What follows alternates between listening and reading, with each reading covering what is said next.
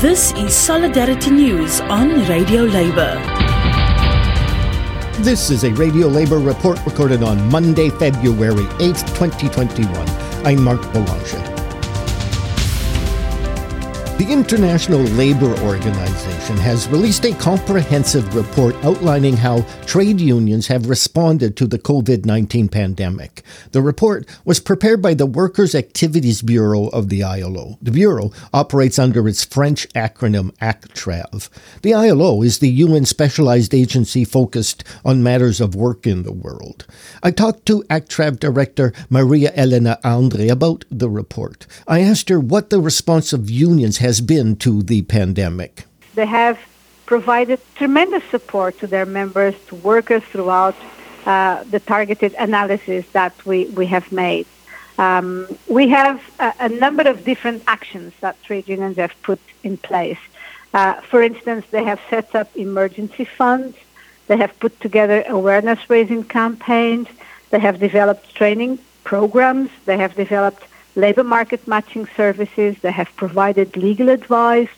In many countries, they have distributed food parcels and PPEs. And also in other countries, they've called for the recognition of COVID-19 as an employment injury. So I would say that the variety of actions that we could observe carried out by the trade unions is outstanding. And really, it shows trade unions' commitment towards their members, towards workers in general, as well as their families and the populations at large. Now, this has not been done without a certain level of pain, because they have displaced significant financial and human resources to assist their members, but at the same time, they have also been severely affected by lockdowns and by restrictive measures. For instance, their capacity to get out and organize was just not there. And also the fact that many workers were suffering the results of the pandemic, others losing their jobs, many unions have decided to discontinue the collection of membership dues. But I think, and this is a very important point to inform you about, is that many unions saw the crisis as an opportunity. It's sad to say this, but it's the reality that they have seen it as a chance to raise awareness, but to reach out also to the informal economy workers, to casual workers, to platform workers, and they have launched successful membership campaigns.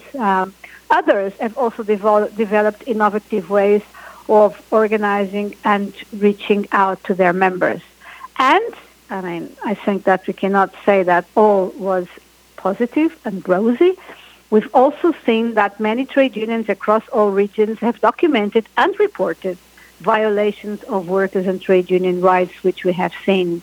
I can tell you that the most violations have been reported in the Arab states, in 67% of the countries, and also in Asia Pacific, with 35% of the countries.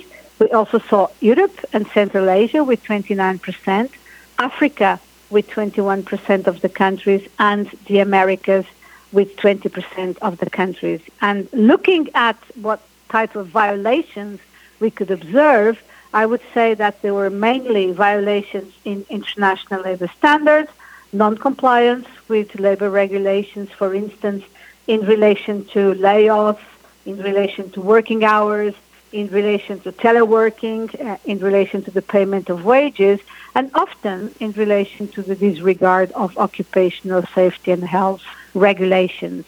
And at the same time, in their trilateral or bilateral discussions with the governments, they have brought together what were their demands for immediate action.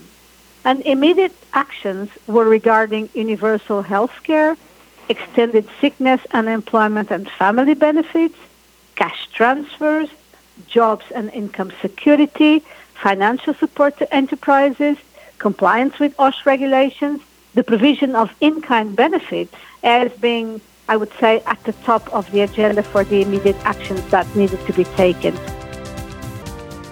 And that's it. International Labour News you can use. You can find our features and daily newscasts at radiolabor.net. Thank you for listening. And remember, it's all about global solidarity.